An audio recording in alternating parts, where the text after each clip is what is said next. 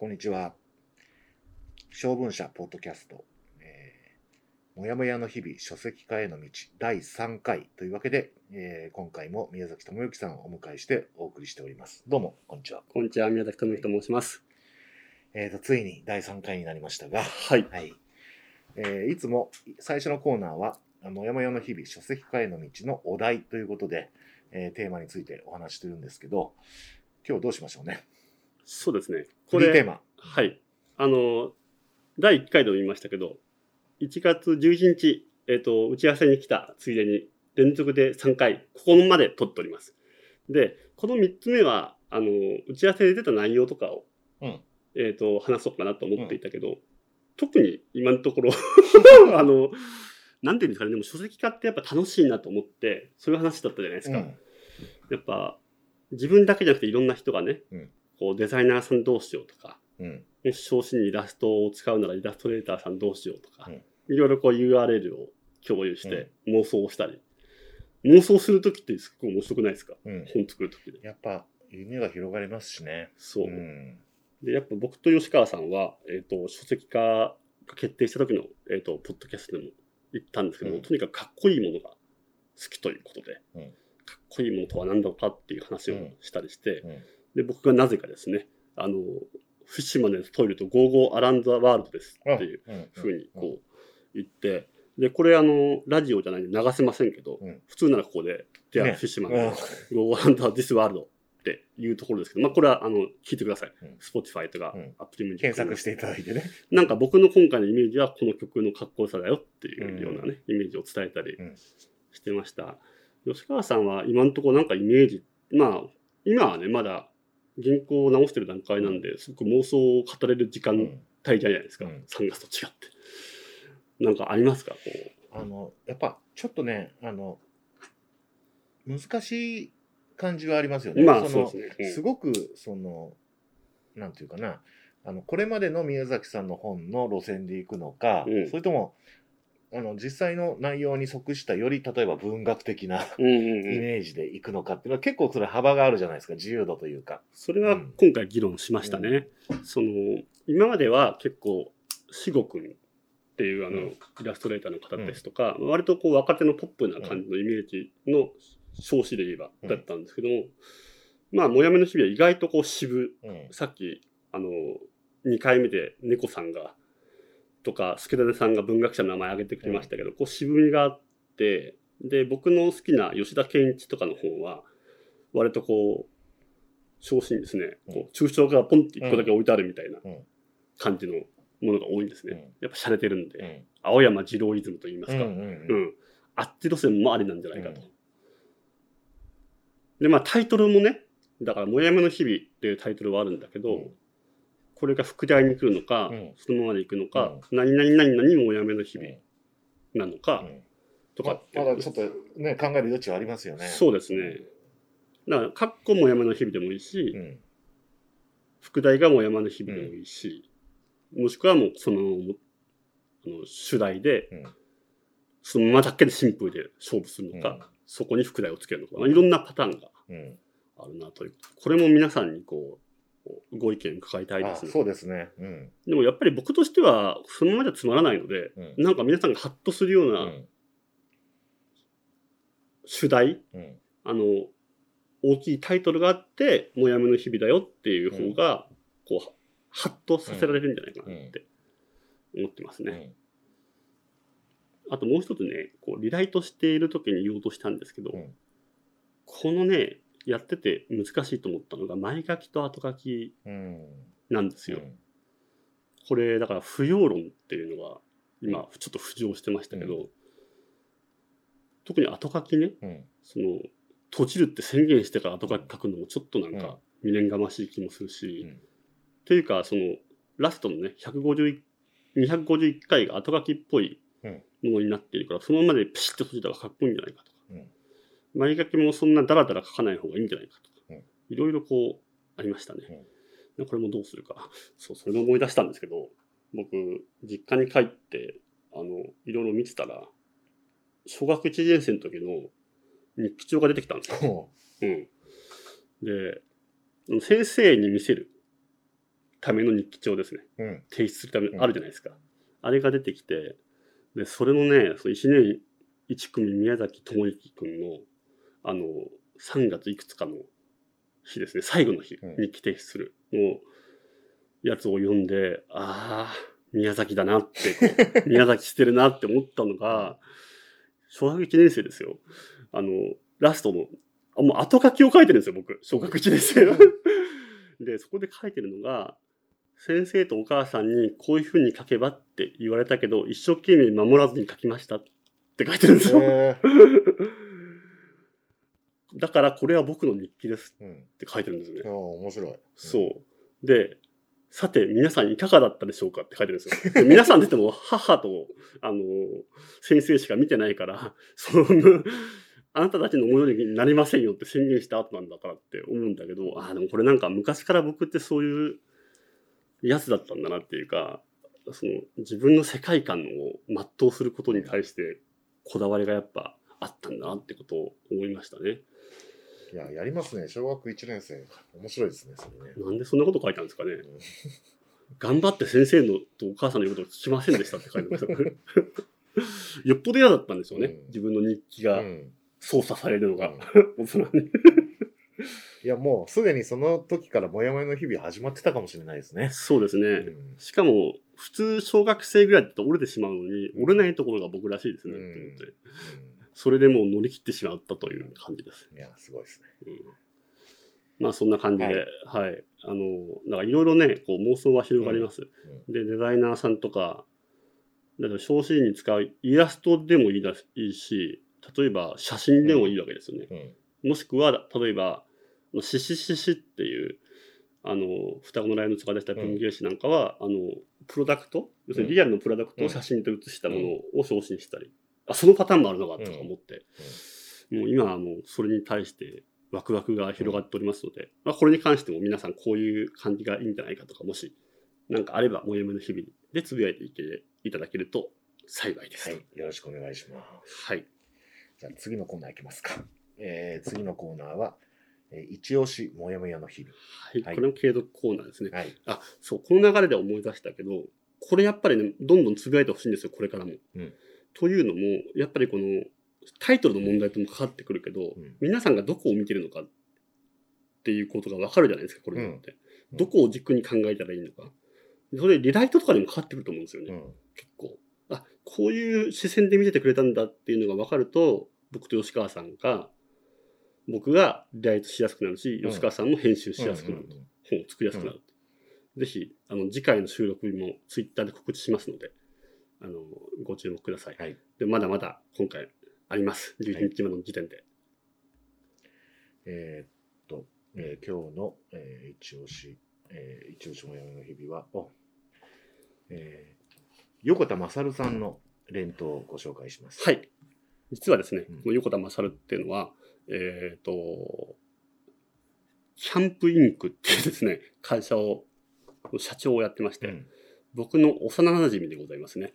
で、実は第37 7回。回、幼馴染の言い分。これは、あの、僕が小さい頃、あの、鼻が詰まってあんまり覚えてなさすぎて、横田っていうその幼馴染の、横田勝ってやつの幼馴染が僕の記憶を保管してくれてるんだけど、うんその横田の言い分に対して僕はそれは違った気がするぞということが結構ありますっていうことを、こう、公開でこう、えっ、と、指摘したという回ですね。その横田くんがですね、コメントくれました。はい。えー気を逸してしまってたのですが、幼馴染で文筆家の宮崎が、もう一人の幼馴染の Y について書いた現代落語です。ちなみにこの狭い町の他にも、Y の逸話はたくさんあって、そのどれも人間のおかしみを凝縮したような内容なので、いつか滝本の世界のようにまとめてほしいと願っています。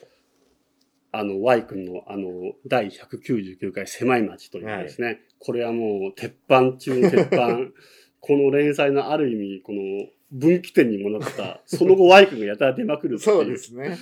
はい。はい。あの、リアルでツイッターでも Y 君が登場するといったものですけど、この滝本の世界っていうのが僕と吉川さん両方とも知らなかったので、うん調べてみたら面白いね。感じでしたね。うん。久住正幸さんの、えー本で、えこれ写真家のですね、多分お友達の滝本さんについて、えっ、と、彼は類を見ない、他に類を見ない特殊な価値観を持ち、その行動や言動はたくさんの人を魅了し続けるのであったというふうに。これも宮崎さんにとっての Y さんですね、これね。だからその、Y 君の世界 はいみたいなことを僕が書いたような本ですね。はいだそういうのをいつか書いてほしいとうんいう方ははい。願ってるってことですね。でその続きの連投がありまして、まあこれは、まあとりあえず Y 君の本も書いてほしいけど、まずはこの2000年、2020年末から1年間ほぼ毎日連載されたもやもやの日々が書籍化されているということなので、それを楽しみにしておく。宮崎おめでとう、お疲れ様とああ、いいですね。幼馴染みらしい、このフランクな感じで。感じがうん、横田ね、ね、すごい横田っていう男はおしゃれな男なんですよ、このアイコン見れば分かる通り。で、まあね、こう、ああ、おしゃれだなってこう見てください。あの、横田勝って、大って書いて勝ですけど、うん。えっと、こう、シャレオツなやつなので、あの、昔からね、青山のクラブで DJ とかやっちゃってて、僕もよくイベント行きましたけど、そういうやつが褒めてくれたと。で、ある意味、このね、Y 君、横田、うん。宮崎ってのはこう、ずっこけ3人組みたいなコンビでですね。おおいいですね。もうずっとだから30年間3人と仲がいいんですよ。うん。で、Y 君と横田はよく喧嘩するんだけど、うん僕は両方とも喧嘩したことがないっていう間柄でそう。で、横田はとにかくシャレオツっていう。で、Y 君はあの落語家はい、落語で現代落語になる。で、僕は割と中立な立場ですね、この中では。ど。はい。じゃあ次、えー前回に引き続き、えー、あきんこさん。えー単純に文章が好きなのですが、基地がある道のじゃない方、出身者としての分かりみも感じる回ということで、第208回、出口がある街。これもいい文章でしたね。はいうんこれはですね、あの、コロナ禍の中、なかなか、福生、えっと、僕の出身の東京都福生市、米軍横田基地があって、山田恵美さんとか村上龍さんとかがいろんな小説とかで発信している文化のある街でもあるんですけども、そこに帰った時の話で、僕はあの今の実家は引っ越して基地側にあるんですけども、もともと20年間住んでた実家は、福生ではリバーサイドって言われて多摩川側にあって、家の前ではホタルが飛んでるような、うんのどかなところで育ったんですよ。うんで、その時の、その、基地じゃない町の、今まで基地の町ってことで出身で基地のことを書いてたこともありましたけど、じゃないところで育った時の思い出と、その考えについて書いた回で、あきんこさんも、えっ、と、同じ基地がある町っていうふうにおっしゃってますけど、まあ多分フスタじゃないんですよね。うんまあいろいろ横須賀とか、ね。まあいろいろ、いろいろありますので。でも多分そこの基地の文化で有名だけど、そうではない、ちょっと少し離れたところで育ったという。まあこれはぜひね、えっ、と、大岡翔平の中原中也っていう、えっ、と、中原中也の出身が亡くなった後、戦争が終わった後、中原中也の出身の山口県の湯田ってところに行った時の考えを変えたものを引用している、これは非常に文学的なエッセイですね。うんはい。を引用してますので、これもぜひ読んでください。はい。これ名文ですよ。名文ばっかだな。はい。えー、あきんこさん、もう一つ。えー一度若い番号に戻ります。あ、連投してもらったんですか？ね。はい。あ、太宰治の大臣、実実朝が好きなのですが、この回はワーカホリックみたいなタイトルからいきなり鎌倉の右大臣の匂いが漂ってきてなんだかおかしかった。第97回、寝てない自慢。いや、これよくわかったなと思って、いや、本当に僕、あの、太宰治の右大臣されたものを、これパロディのつもりで書いたんですよ。おー、すごいね。本当。に。で、あの、実朝っていう人物は源の実朝の、あの、源氏将軍、最後の鎌倉の将軍三代目ですけど、今ちょうど大河ドラマやってて、はいはい。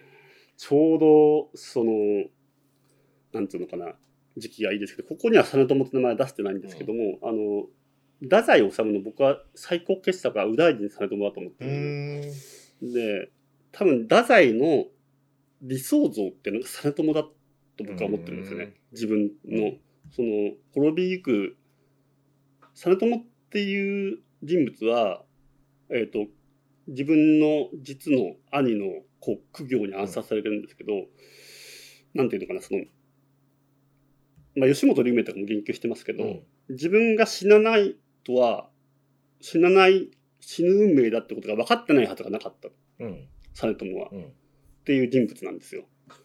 で、それがこの中編ですけど、これ多分ね、戦争中に太宰が書いたうん。作品で、戦争中っていろいろとこう、大敗的なものは書いちゃダメみたいなうんうん風潮の中、こう、ある意味、その、鎌倉右大臣。これ、右大臣って最高な位ですから、実朝は多分武士の階級の中では、武士出身の中では、朝廷から右大臣を授かってる。まあ、なぜだから権威にこだわったのかってところも、うんその滅びのやっぱ、ここに関わってくるうんっていう小説なんですけども、その大敗的なものをなかなか書けないご時世の中、太宰が右大臣実朝、源実朝を題材にとって、その、まあ、ある意味でだから気づかれないようにうん。戦後、うん。太宰が展開していくようなデカダンス文学を日本の文芸をにのっとって書いたみたいな、うん。そういうね、こう、人間失格とか所要とかよりも、太宰のその抑えられた筆致の中で滅びを体現してるっていう小説、中編なので、ぜひ読んでない方はうん、これ、第二されとも僕一番大好きなんで、で、秋子さんの中でそれよく気づすいたなごいね。うん。多分ね、これ、ちょっとクリックしてもらっていいですか？あのね、ここら辺だと思うんですよね、文章的に。その寝てないんだけど、僕がその原稿が間に合わなくって、なんか吉川さんにお迷惑かけてしまってると。先ほど吉川さんに電話したが、妙に明るい声で大丈夫ですよ、休憩をとってゆっくり書いてくださいと言っていた。あの定年にも、定年ですね。諦めるのに似た明るさは滅びの前に訪れる朗らかさのそれではなかったか。そっから右大臣実朝を連想したとすごい。すごいね。でね、右大臣実朝の中で有名なフレーズがありまして、あの、実朝が言ったとしているんですけど、だから、ちょっと創作かどうかはわかんないです。あの、平家は明るいと。明るさは滅びの姿であろうか。で、、あの、人も世も、あ、人もい、あ、い、い人も家も暗いうちは滅びはせぬうん。っていうふうに言ったっていうふうに、ダダが書いてるんですよ。うん。要するに、その、平家は明るいから滅びたと。うん。あれは、あの、でも暗いうちは滅びはしないっていうふうに言ったっていうのを書いてるんですね。ただやっぱり最後滅びるんですよ。なるほど。面白いですね。うん実朝はね、最後やっぱ明るいんですよ。うん朗らかになるんですよ。もう 明るいと滅びちゃうぞってところを、だからインスパイアして、誰も気づかないんだろうなと思って書いたら、気づく人がいるもんですなと。すごい。すごい文学好きな金子さん、ありがとうございます。で、あきんこさんの、えー最後。伝統はあります、えー人生の悔いみたいな友達と近々話す予定があるのです。楽しみ。ということで、第249回人生の悔い。これは、あの、杭っていうのは、あの、杭を打つの杭ですね。杭竜じゃなくて杭の打つの杭ですけど、251回で連載が終わってますので、連載が終わる3つ前に書いた。で、これも、あの、非常に思い入れがあるもので、吉川さんが、えっ、と、凪を生きるっていううん回に関して、これは、この連載の一つの、えっ、と、まあ、印象決定づけるものになりますねっておっしゃってくれたんですけど、まあ、それにも匹敵するぐらいの一つの。だからさっきタイトルの話とかがありましたけどね、例えば、凪とか、うん。人生の悔いとか、うん。そういうものは一つのキーワードになってくるんじゃないかな。ね。はい。難しいですね。うんでもまあ、こういうことをいただけると、あ、やっぱりそういうとこ見てくれてるんだっていうのがわかるので、はいタイトルとかのヒントにもなるところですね。嬉しいです。ありがとうございます。はあきみこさん、連投、延べ6個ぐらいうん。書いてくれましたね。たくさんいただきました。はい。で、次が、えー、助真さんの、えー、最後のはい連投ですかね。最後の連投の最後。第40回、三つ子の魂。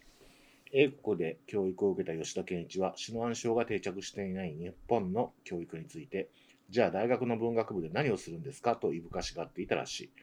えー全く同感で、他の芸術と比べ、文学、特に短詩系の強みは暗唱できる点。私もよくブツブツ唱えてるとおっしゃってますね。はい。三つ子の魂ということで、えっ、と、あまりにも勉強しなかった父が、えっ、と、僕に与えたですね、課題がですね、中田知恵の詩を暗唱するうんってことと、あと、朝日小学生新聞に詩か作文を投稿するってこの二つだけだったんですよ。で、その中の一つの暗唱について三つ子の魂っていうのを書いて。僕ね、だから、中田中也の暗唱は相当できたはずなんだけど、今忘れてたんだけど、また最近レパートリー増やしてます。うん。それはやっぱり赤子を寝つかせるときに暗唱が一番いいんですよああ、。なるほどね。うん、本だとちょっとね、まだ小さすぎるんで、うん本のプロダクトデータに興味を持っちゃったりするんで、で、いやもうキリがないんですけど、でももうすでにね、暗唱レパートリーもう30ぐらいまで行きましたね、うんうん終夜の。すごいですね。だから、ヤギの歌とアレシ二うんシの歌って2冊しかないんで、うもう今年中に全部行こうかなと思う。うん。前作中夜。で、ただ未完詩集が多いんですよ。うん。未完のものが。それはさすがに無理ですけど、ん出版されたものに関しては、多分ね、7、80個ぐらいしかないんで、全部暗唱できるようになろうかなと。で、僕はやっぱ暗唱がね、好きだなって思ってて、まあ吉田健一がね、こういうふうに言ったって言いますけど、確かに海外ってポエトリーレーディングとか、あと作家の講演会では必ず自作をそうですね。あの、うん。朗読するとかっていうのがあるらしいけど、日本にはなぜか。あんまりないですよね。うん、ない不思議だなと思ってで僕も文章をうまくこれからもっとなって今のうちにもリライトに反映させたいと思ってる中で何をしたらいいかなと思った時にやっぱ暗唱以外ないんじゃないかなと思って、体の中にねこう言葉を入れてそれをこう自分で使えるようになると。で特に C かなんかはやっぱ言葉の飛躍があのスケルトさんも C かのこの研究してくれてますけど、あるのでそういうものをこうね、一番初めの回で、正岡式と中野中也を超えると、正岡式じゃないや、高岡教、うん。高浜教師とね、うん。っていう方言がありましたけど、まあ、中也だけじゃなくていろんなはい。人の詩を暗唱できるように、僕もしていきたいと思います。頑張りましょ頑張りましょう。あ、そうね。で、そのね、最後のこの、今日のお題でうん思い出したんだけど、これ皆さんね、ポッドキャスト聞いた方、つぶやいたりしてほしいんですけど、もやもの日々。僕最近自分で、あの、一人でうん、一人喋りの、えっ、と、ツイッタースペースとかで録音残したりしてるんですよ。で、結構200人ぐらいがそれ聞いてくれたりして、お、すごいなと思って、気分いいので、もう一回やろう。うん読書の、あの、スペースをやって録音残そうって思ってるんですけど、うん週1回ぐらい。で、自分の声を聞き直すとね、とにかく、えーっとが多い。う。うん。えーっとってね、あの、口癖が多いんですよ。これ暗証とかにかかってくるのかどうか知らないですけど、ちょっとやっぱそういう素人臭さをですね、やはり、まあ、各仕事で喋るのはプロではないといえども、うん。このように、新鮮の出版社のポッドキャストに出していただいているので、もうもうちょっと喋り方どうにかならないのって、自分でもちょっと思いましたねね。えーっとが多いですね。えーとか、あのーとか。で、今回、ちょっと気をつけて喋りましたので、この3回。あ、じゃあもう早速、あの、効果出てるかもしれないですね。うん、だから、えーとか何回あったかとかね、はい。カウントしてもらえると、こう、あと、このポッドキャストはですね、一応皆さんを巻き込んで出版を目指していきたい、皆さんのご知恵を借りて出版を目指していきたいということで、うん。今後も、えっ、と、また収録するうん。と思うので、うん。またその収録日を告知しますので、それまでに、えーとツイートとかをしてくれれば、うん。今回のように読み上げて、一押しもやめの日々と、あと、課題ですね。うん。僕が書籍化にあたって出た課題についてつぶやいていただければ反応を読ませていただきたいと思います。うん。その中の一つとして、宮崎は何回えーとと言っていたかと。はい。で、喋りが上手くなってるのかどうなのかっていうのも、ポッドキャストを聞きながら、ぜひ皆さん注目していただけると幸いです。それで、まあ、様々な感想や、えーコメント、えーを、えーお寄せください。あの、宮崎さんの喋りについてのコメントでも結構です。そうですね。だからあと、アイコンでも何でもうん。そうですし、そうですね。僕はとにかく何でもかんでも悪口でも言及されると嬉しいっていう得意体質なので、ぜひ皆さん、あとこの貴重なツイートかですね、やはり編集方針とかにも、うんもやめの日々自体もですね、やはり日々の皆さんのツイートが影響してるんですよ、うん。そうですね。文章自体に。うんだからこう皆さんが寄せていただいたものが編集にも必ず影響されると思うので、皆さんと一緒に作っていきたいななんて思っていますので、ポッドキャストも毎月ね、まあ僕と吉川さんが打ち合わせするときに、いまあ2回か3回ぐらいに分けて収録するといはいうスタイルでやっていきたいと思います。とりあえずじゃあ1月分はこれで終わりですね。そうですね。はい。まあ、あの、継続してね、どんどん、あの、ポッドキャストでも、またツイッタースペースでも、あの、やっていきますので、はい。ぜひ、宮、あの、宮崎さんの書籍化、皆さん応援してください。とりあえず、あの、今日の1月11日の段階で決まったのは、1月中に僕が1回目のリライトを終えるはい締め切りがあるということなので、ということは次の打ち合わせは2月になりますね。間違いなく。はい。リライトを見た。はい。だそこで終わってなかったら、ちょっとまずいんでうん、頑張ると。はいで、このポッドキャスト自体は多分、吉川さんが頑張ってくれて、1月中にうん配信できると思いますので、締め切りを守ってるかどうかも、ツイッターで チェックしてもらえると幸いです。ははいい。あの、ま生温かく注視してください。はい。はい。よろしくお願いします。ありがとうございます。ありがとうございました。